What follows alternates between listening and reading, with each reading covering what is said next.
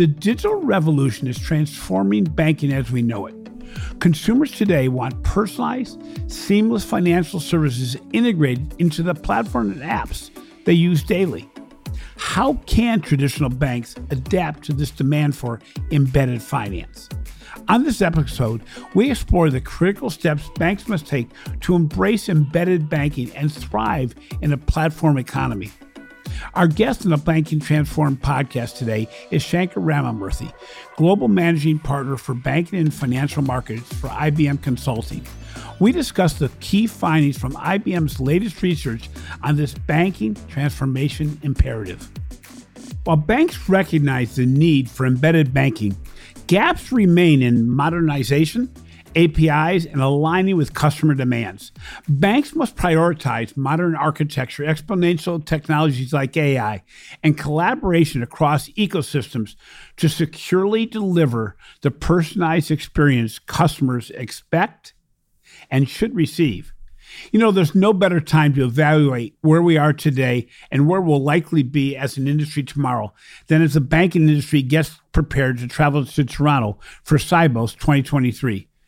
So, Shanker, before we get started, can you share a bit about yourself and your role at IBM Consulting, as well as how IBM works with financial institutions to be positioned for an increasing embedded financial ecosystem? Hey, uh, uh, Jim, to begin with, thank you very much for the opportunity to spend some time with you. It's always a pleasure. Uh, Shanker Ramamurthy. I'm the global managing partner for banking and financial markets in IBM Consulting. Um, financial services is the largest of the sectors for IBM. Uh, IBM Consulting supports and helps the largest enterprises around the world. And in banking and financial markets, we support almost all the top 100 financial institutions around the world. And it represents close to $5 billion of consulting revenues for us annually. The Banking Industry Architecture Network and IBM's Institute for Business Value just published a new study based on interviews with C suite executives and over 1,000 consumers globally. You know, Shanker, what was the headline takeaway from the study? Hey, uh, Jim, thanks for that question. Um, actually, we interviewed over 12,000 customers in 10 plus countries around the world. Uh, we also did do interviewed 1,000 banking executives. We surveyed them again around the globe. And we did detailed over one hour interviews with about 25 executives. Um, really compelling study that we'll be releasing just in time for Sibos, together with BIAN, the Banking Industry Architecture Network, which is a .org open standards based organization to ensure that banks and the industry ecosystem can collaborate to drive efficiency, effectiveness, and value for the entire industry. A few key findings from the study um, embedded finance is essential for modern banking strategies.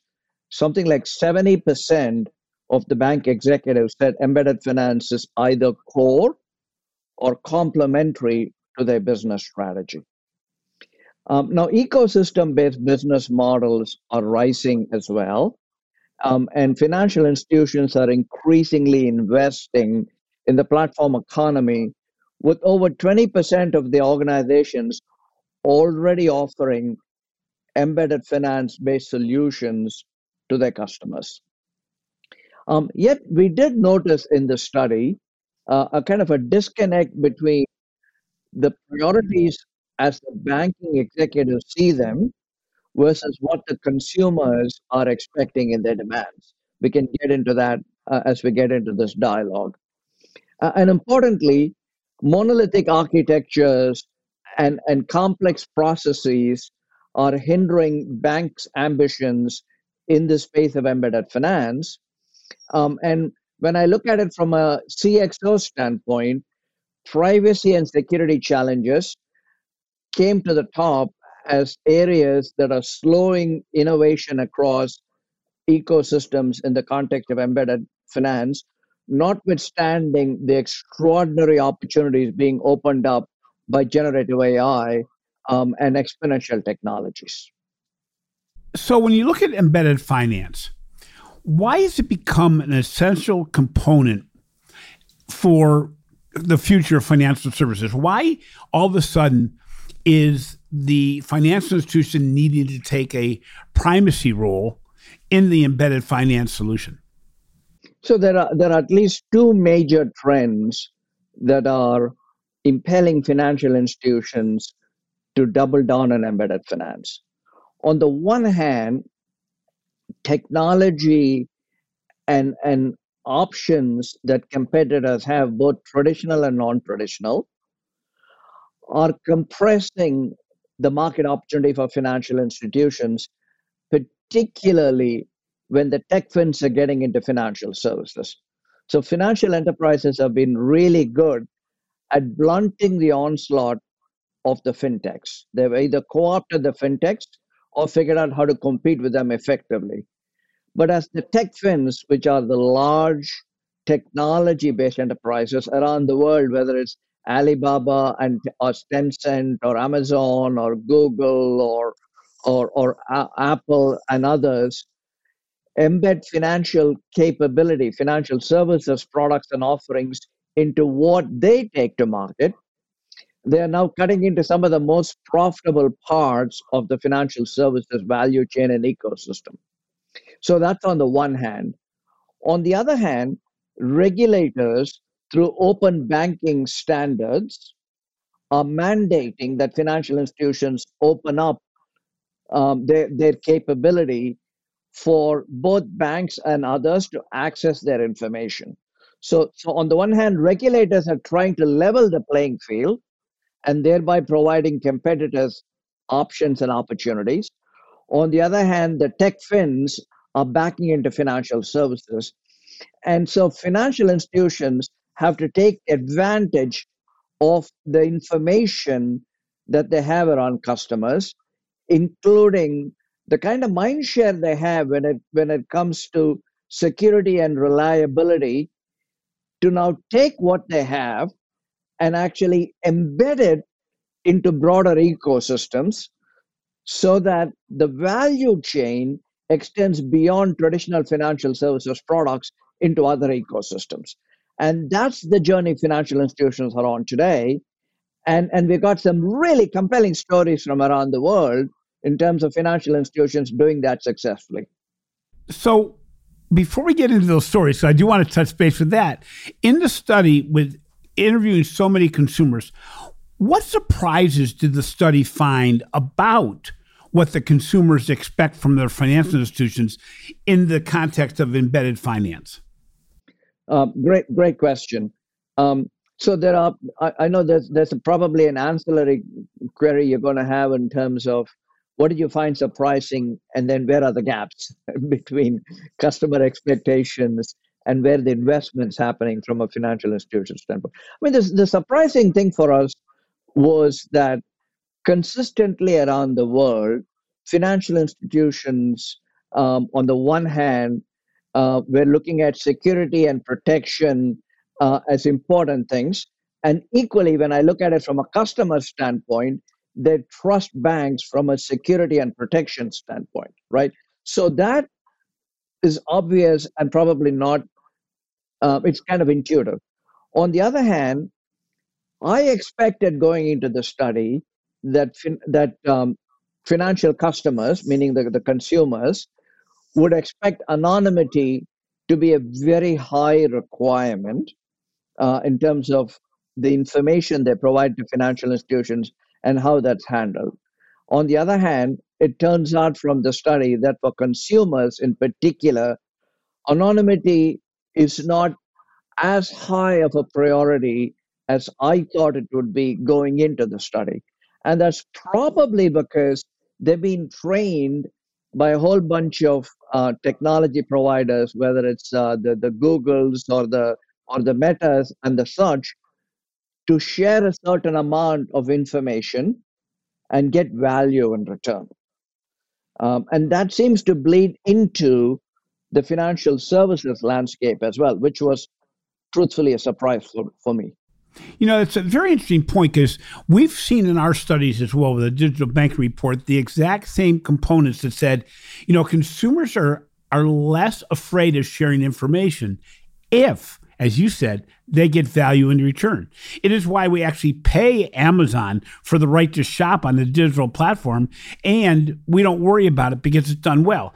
Yeah, in the most simplistic format, I, I look at the fact that when I'm getting on the freeway, I have the little box on my dashboard that immediately takes the payment out for the travel. That's completely intuitive, but you don't expect it to go wrong. For me, right. the value of them knowing my car and everything about who's in the car and everything else, that goes secondary to the fact that I can go through the line faster than anybody else. So it, it, even the most simplistic way, consumers think that way. So you mentioned in the last answer about some of the success stories you're seeing internationally. What are some of those success stories around embedded banking?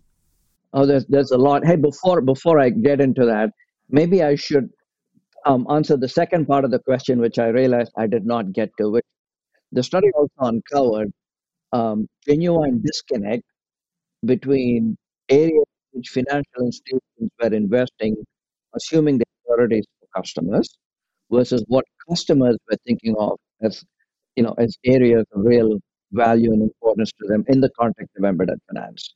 Uh, so if you look at it from a consumer standpoint, they focus on areas like, hey, give me great customer service, ensure that I get rich rewards. Again, they've been trained by a whole bunch of other industries to expect rewards when they when they provide when they provide their business to a particular entity.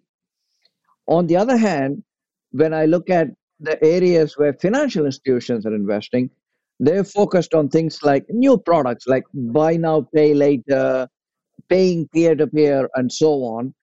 And actually, it's not that they're deprioritizing, but they're putting lower down the priority stack things like good customer service and rewards and so on. So, so the study demonstrated kind of a disconnect between things that are really valuable to customers in the context of embedded finance and perhaps the areas in which banks are investing today as a priority. So, so more work to be done there. Now, having said that, there there are a number of really successful examples from around the world uh, in this area of financial institutions leveraging embedded finance to drive a lot of value.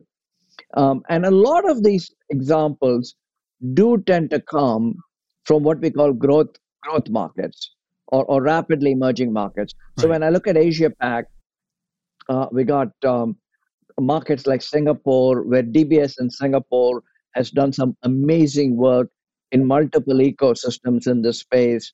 Uh, when I look at India, banks like State Bank of India have done an amazing job leveraging their scale to provide e-commerce capability uh, to all their consumers and customers and bringing the power of the scale of State Bank of India, the largest bank in India, to their customers and SMEs when they interact in an e-commerce context.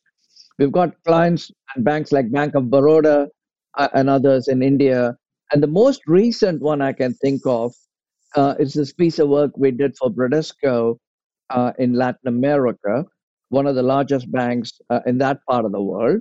Um, and, and in Brazil, as you know, the agri economy is a substantial part of the economy.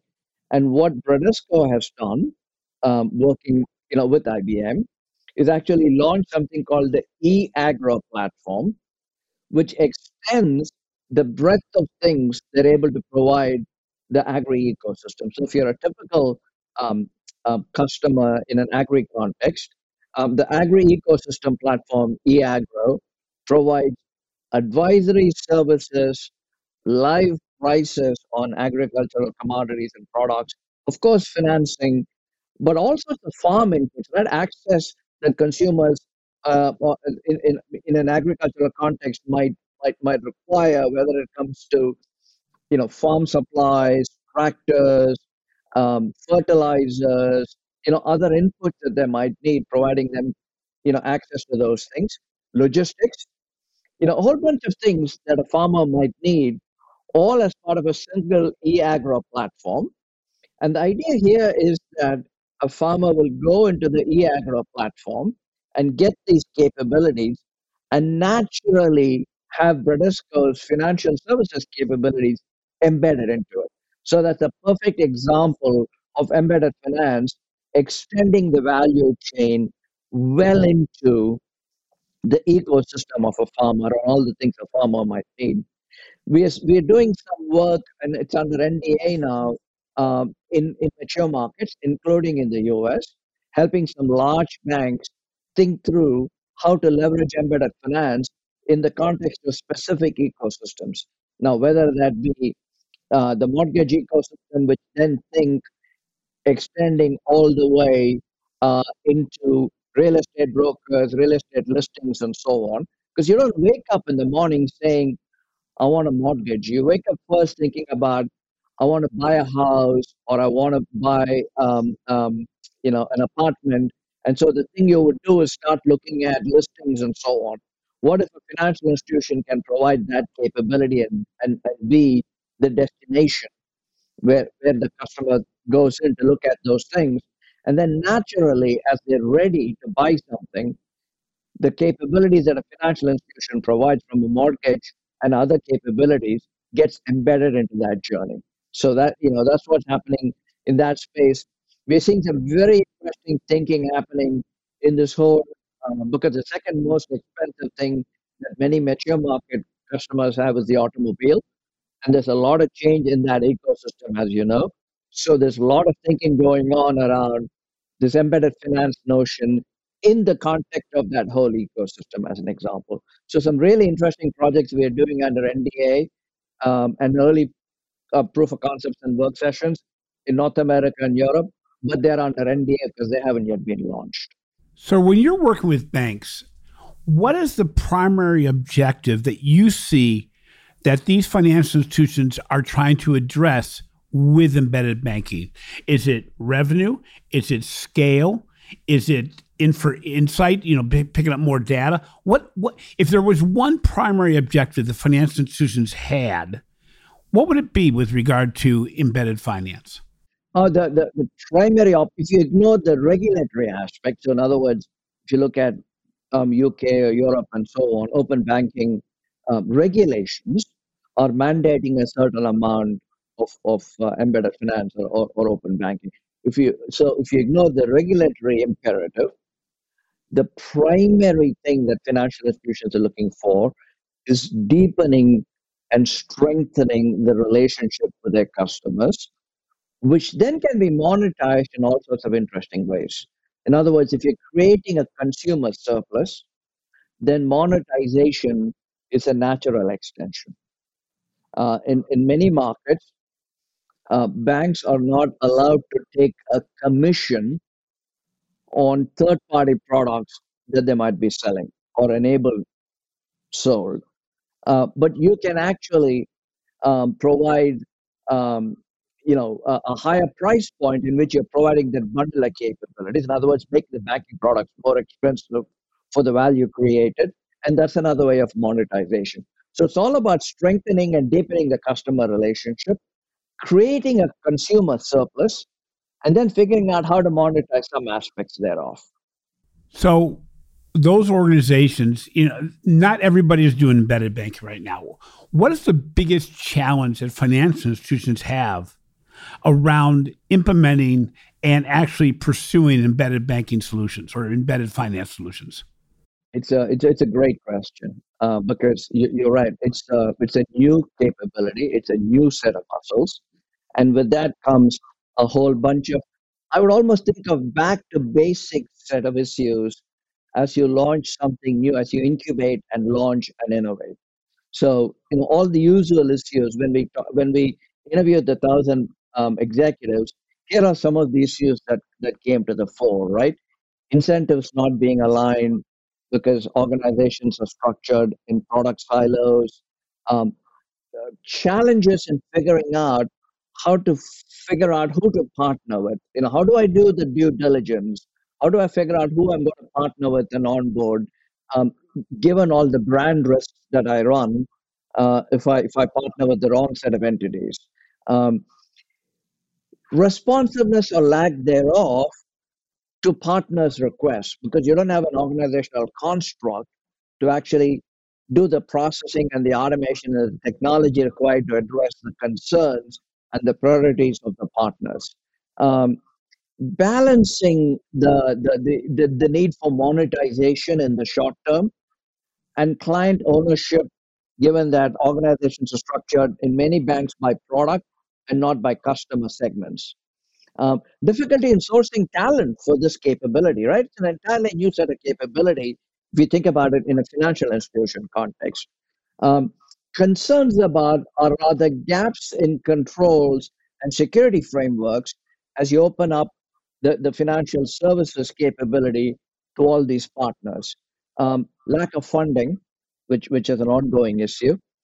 And then relatively monolithic processing systems. So insufficient APIs, insufficient modularity in the core banking systems.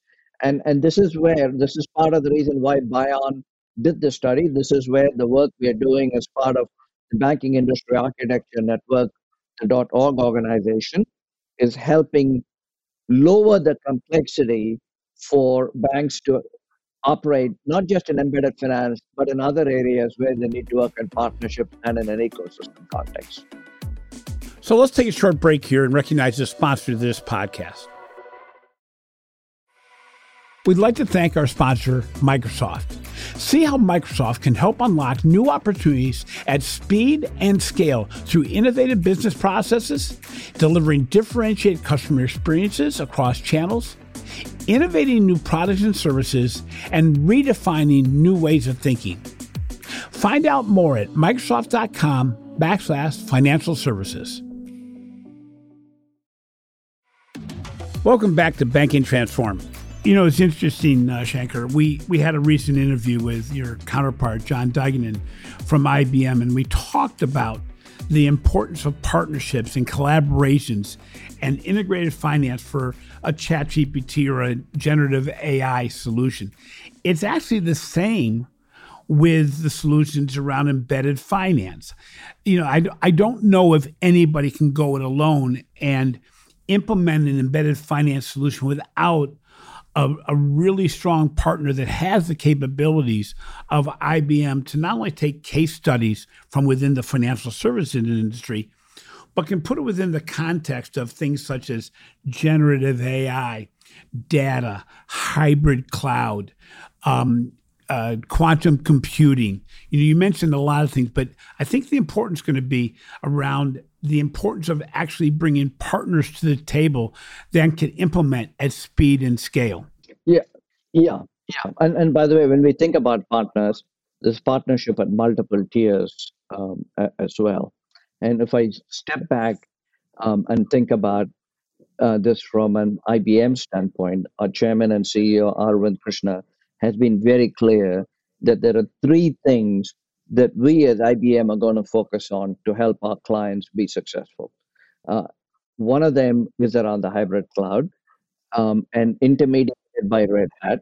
Uh, again, Red Hat is open source, and the whole idea there is to enable financial institutions in the context of our discussion to handle their processing capabilities across multiple heterogeneous cloud environments, including their private um, um, um, cloud and their own data center, um, without having to worry about all the complexity that entails, um, and that's and, and all the regulatory and security issues. So that's around the hybrid cloud and Red Hat. Um, the second big area is all around data and AI and generative AI. That's a huge area of focus, an area in which we are making a huge amount of investment. Uh, and we are launching this capability we call watsonx to help our clients take advantage uh, of this emerging generative AI technology. I'll come back to that point in a, uh, in a, in a minute. Uh, and of course, the, the work we are doing in quantum and quantum safe, our clients are going to see in the next two to three years, not just now, but that's again, going to have dramatic impact uh, for our clients. And and the, the third point I wanted to make, you know, beyond hybrid cloud, generative AI, uh, and AI, data and AI is partnerships. Um, we are clear that we're going to succeed by working with the partner ecosystem in bringing a broad range of capability to our customers.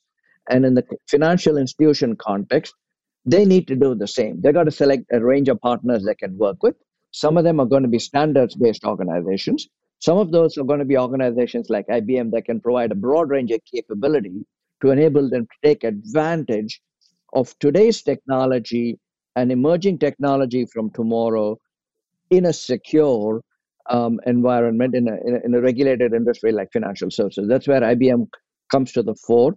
And we are doing a ton of work in the generative AI space right now, leveraging watsonx capabilities and the consulting capabilities that we have. And the top three case studies or use cases I can think of in, in, in a global context. One is everything to do with supporting customers across multiple channels. So think about it as inbound, anything that a customer needs to have a very effective, and you know, back to the point I made, customer service is a top requirement that customers have that financial institutions might not be prioritized as high in an embedded finance context. Generative AI plays a huge role, particularly these new multimodal models that can do speech and text and and and and understand what customers are saying and help respond to them. All this is about augmenting the capability from a customer standpoint.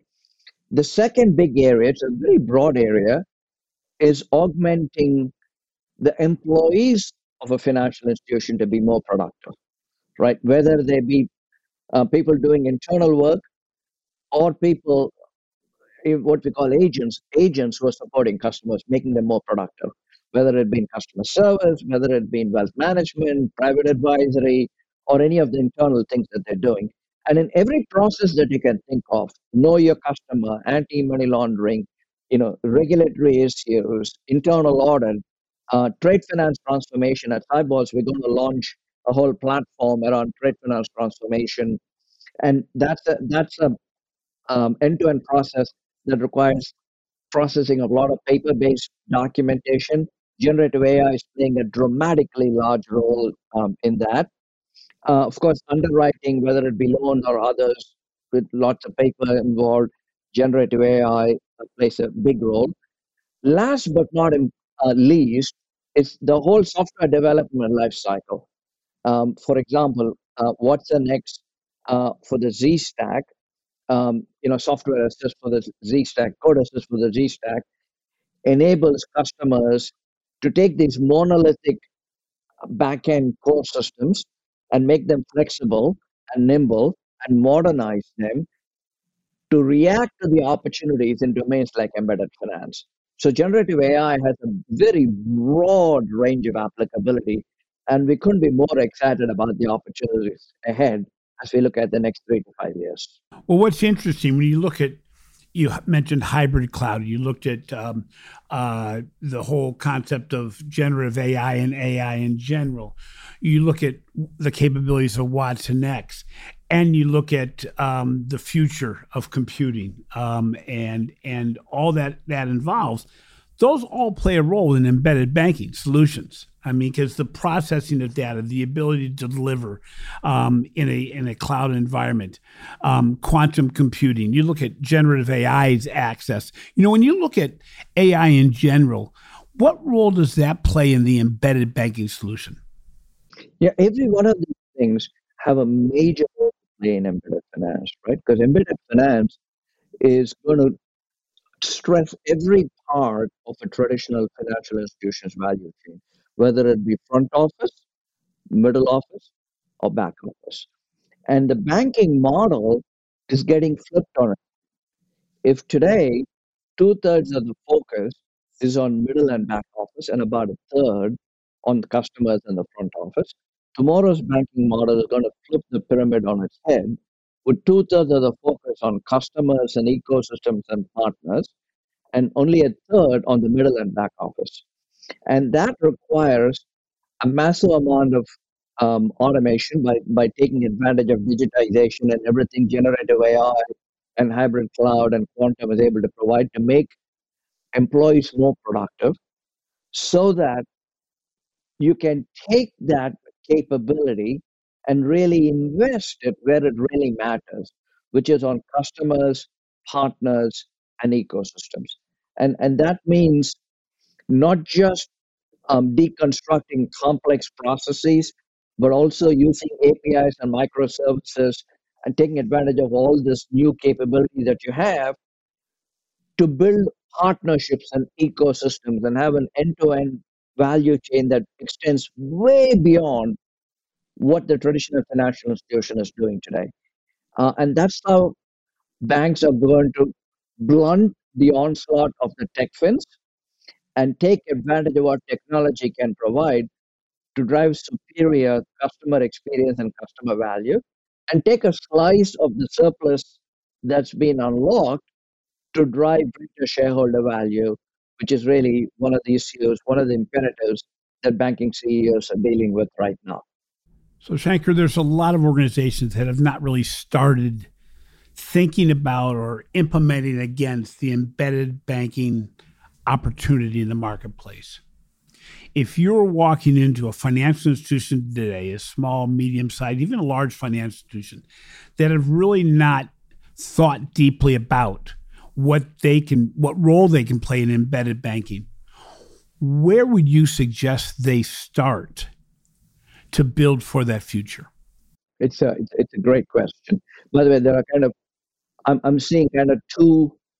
Um, um, there's a spectrum. On the one extreme, I'm seeing big eye innovation, where some banks are saying, you know what, this this banking model is changing, and I got to very aggressively invest on the customer front end and ecosystems and platforms. Um, read banks like DBS in Singapore or, or, or Bradesco or State Bank of India. If you look at what the chairman of State Bank of India has said, uh, what they call YONO, you only need one, their, their mobile platform, um, has driven tens of billions of dollars of market cap. So there are some that are doing what I call big eye innovation, right, which is driving massive amounts of customer surplus and an extraordinary amount of shareholder value. And then there are others that would much rather prefer doing what I think of as small eye innovation. And those are taking specific areas um, and, and markets which might not be core to them to experiment in the context of embedded finance. But regardless, recognize you've got to start now at a minimum with pilots and proof of concepts um, and, and can kind of um, learn your way, you know, try, fail, figure out what works, innovate, get on that innovation circle to accelerate your path to the future. This is not going to happen overnight. Embedded finance is not something that you need to do overnight. There's probably a three to five year window in which you can blunt the onslaught of the tech fins and take advantage of everything that exponential technology has got to offer, including generative AI, and hybrid computing, uh, hybrid cloud computing, to provide value to your customers. The time to start the first step on this journey is now. Whether it's a small step or a giant leap, start now, because otherwise, time's going to become the enemy. That's a that's a great lead into my last question, Shanker. You know, what's interesting about embedded finance is number one, you don't have to be a bank to be a major player. I mean, I, I I'm integrate. You know, you look at what PayPal's doing. You look what Elon Musk wants to do with X. You look at what Google and Amazon are doing.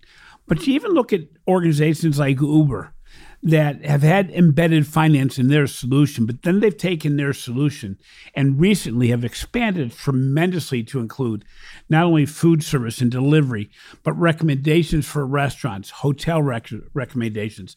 They're now looking, and at least I'm getting emails around build your travel plans on an Uber platform. So they're getting to, everybody's going after the data you know, because that's that's the holy grail. If you know, the more person knows more about me is going to probably serve me better and deeper and make more money on my behalf. So I, I'm wondering, when you look at the near term future, let's say in the next 12 to 18 months, where do you see embedded finance going beyond where it is today? It's a great question, Jim. By the way, this point about data is an important one uh, because for financial institutions, data is a natural and unfair advantage, I would say, because they got decades plus worth of data on, on their customers, and, and it's on them to figure out how to take that data and understand the customer journey and embed themselves more into the value chain of a customer further up the stack to blunt the onslaught of the tech fins. So I would say every financial institution over the next 12 to 18 months will have to look at the customer segments that really matter to them and then figure out how they have either small experiments or large initiatives to take advantage of embedded finance, leveraging all that exponential technology can provide. If they do not do that, they're going to be playing catch up. They're going to be playing catch up in a world where the tech fins have got almost unlimited amount of capital to play this game. And so, so the fight is going to be between the tech fins, like you said, whether it be X now with Elon, given his PayPal you know, background, Shopify, you know, PayPal, all these guys backing into financial services, versus financial institutions with the natural advantage they have on the one hand with all the data and, and the relationship that's hugely trusted by the customer. But then they got to get on the front foot to actually take advantage of what technology and digitization can offer to take the path that is take in the embedded finance direction. And that's the that's the fight you're going to see between the tech fins and financial institutions getting on the offensive.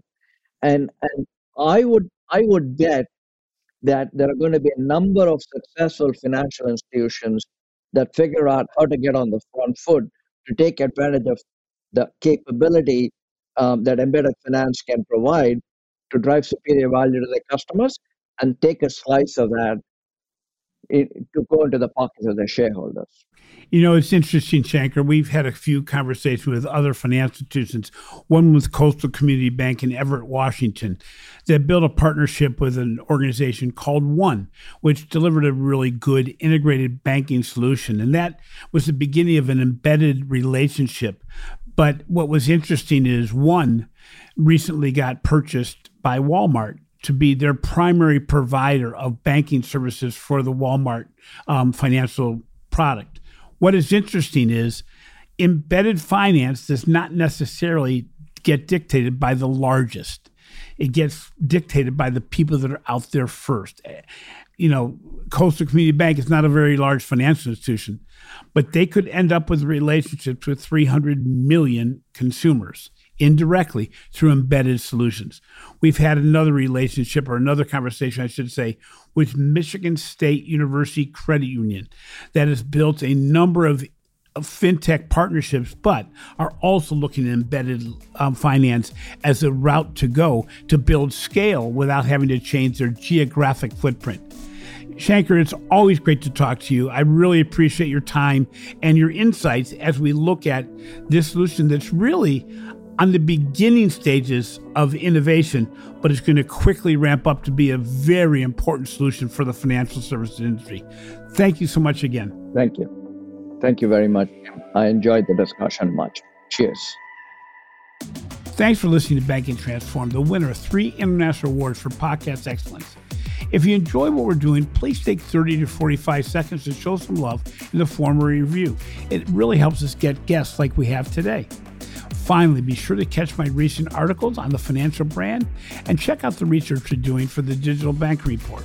This has been a production of Evergreen Podcast. A special thank you to our senior producer, Leah Haslage, audio engineer, Chris Fafalios, and video producer, Will Pritz. I'm your host, Jim Marous. Until next time, remember embedded finance integration is imperative for banks wanting to win in the platform economy.